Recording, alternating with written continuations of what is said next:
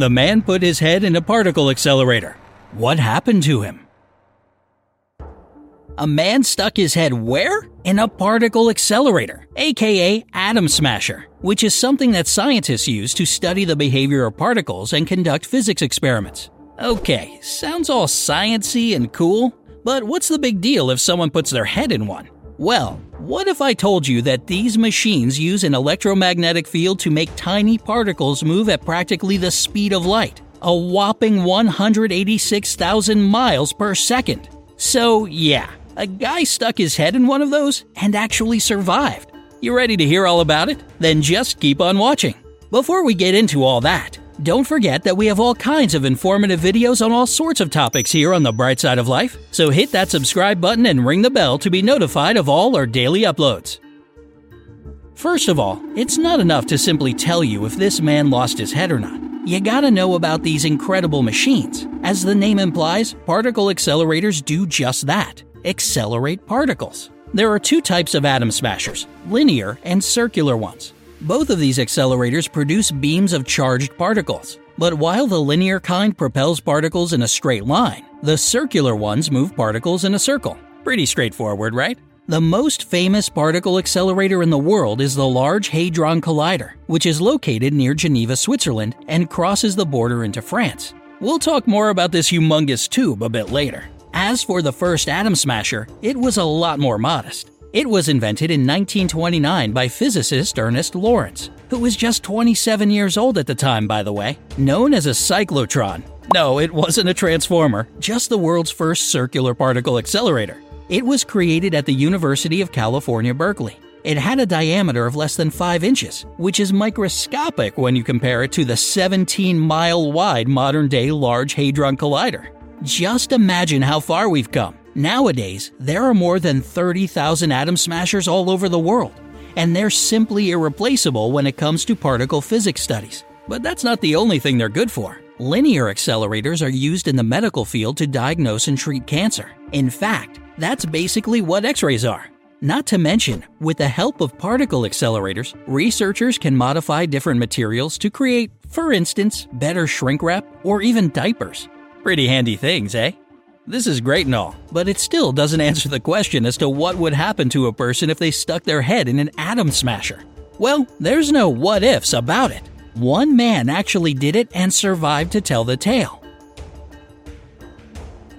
The incident happened in Russia on July 13, 1978. Anatoly Bugorsky was a researcher at the Institute for High Energy Physics and worked with the U 70 synchrotron, the biggest Soviet atom smasher of the time. On that unfortunate day, the scientist was trying to figure out why a piece of the equipment wasn't working as it should.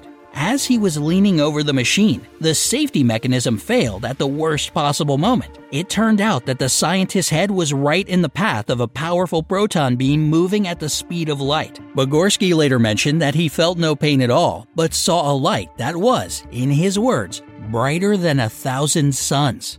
The proton beam entered the back of his head and exited through his nose. Within minutes, the left side of the scientist's face had swelled up like a balloon, and he was immediately rushed to the hospital. Doctors knew that the beam had burned not only through his bones, but also through his brain tissue. Bugorsky received such a huge dose of radiation that doctors didn't believe he'd survive the next couple of days. You see, the ionizing radiation of a proton beam is measured in gray energy. Just a bit more than 5 gray absorbed by the human body means certain death within two weeks. As for Bugorsky, he absorbed about 2,000 gray as the beam entered his skull. When it came out the other side, the beam had already measured at 3,000 gray, so chances were slim. But at the same time, nobody had ever come in contact with radiation traveling at light speed before. That's why doctors couldn't predict the consequences of such an encounter. They could only wait and observe their patient for any changes in his condition. After several days, the skin on Bugorsky's head started to peel in places where the beam entered and exited his skull. The scientist lost hearing in his left ear and suffered from constant tinnitus. That's the name for the condition when you hear constant booming or ringing in the ear. But despite all grim expectations, the physicist survived. In fact, as of 2018, the 76 year old still feels pretty energetic. Sure, he didn't come out of the ordeal unscathed. Over time, the left side of Bugorsky's face became paralyzed, which has actually prevented wrinkles from forming on that side of his face. He's also suffered from different kinds of seizures since the accident. On the bright side, the physicist's intellect remained intact. He managed to get his PhD and even kept working as a coordinator of physics experiments. And, most importantly, he beat all the odds and came out alive. But what if Anatoly Bugorsky had stuck his head in the Large Hadron Collider? Would he have been lucky enough to survive such an experience?